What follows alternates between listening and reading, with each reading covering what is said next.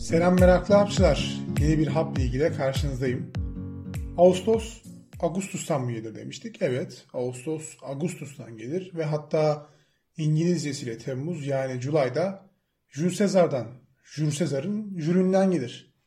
Peki nasıl oldu da Augustus ve Jules Caesar isimlerini ay isimlerine verdiler?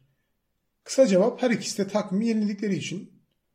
İlk olarak M.Ö. 46'da Jules Caesar kullanılan takvimdeki karışıklıkları çözmesi için astronomi bilgini Sosigenes'ten bir takvim yapmasını istiyor.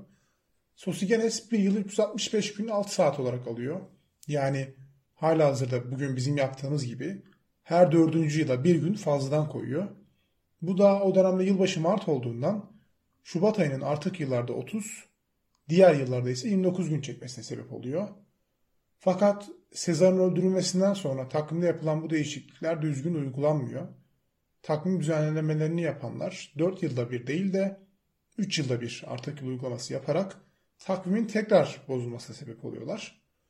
Milattan önce 8. yılda yani yaklaşık 40 yılın sonunda 3 günlük kaymaya sebep oluyor bu ve Augustus 12 yıl boyunca artık yıl uygulamasını durdurarak bu kaymayı düzeltiyor.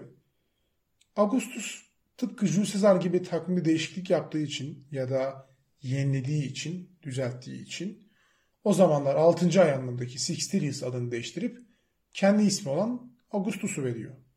Fakat ismi Sezar'dan gelen Temmuz ayı July 31, Ağustos ise 30 çekiyor. Tabi Ağustos altta kalır mı? Hayır. O zaman yılın son ayı olan Şubat'tan bir gün alıp Ağustos ayına ekliyor. Böylece Şubat ayı artık yıllarda 29, diğer yıllarda ise 28 güne düşüyor.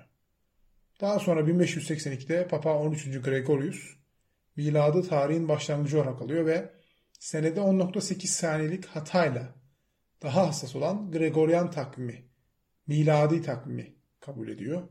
Biz de bu miladi takvimi 1 Ocak 1926'dan itibaren kabul ettik ve kullanıyoruz.